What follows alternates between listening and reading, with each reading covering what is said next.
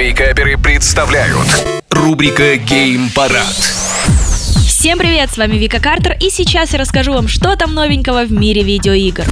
Шутер во вселенной Warhammer 40 тысяч Dark Tide выйдет 13 сентября. Его планировали выпустить еще в 2021 году, но разработчики перенесли релиз сначала на весну, а затем объявили, что выпустят игру в сентябре 22 В центре сюжета Dark Tide солдаты имперской гвардии, которые при поддержке Инквизиции пытаются одолеть культистов, которые, в свою очередь, стремятся захватить планету Атома Прайм. Сценарием игры занимался Дэн Абнет, один из самых известных авторов книг по вселенной Warhammer. 1C Entertainment открыла продажу ключей Steam для своих игр на российской площадке без ограничений по форме оплаты. Пока что для покупки доступно около 80 тайтлов, включая космических рейнджеров Революцию и King's Bounty 2. Кроме того, компания ожидает, что в магазине появятся тайтлы и других издательств, но каких именно, пока неизвестно.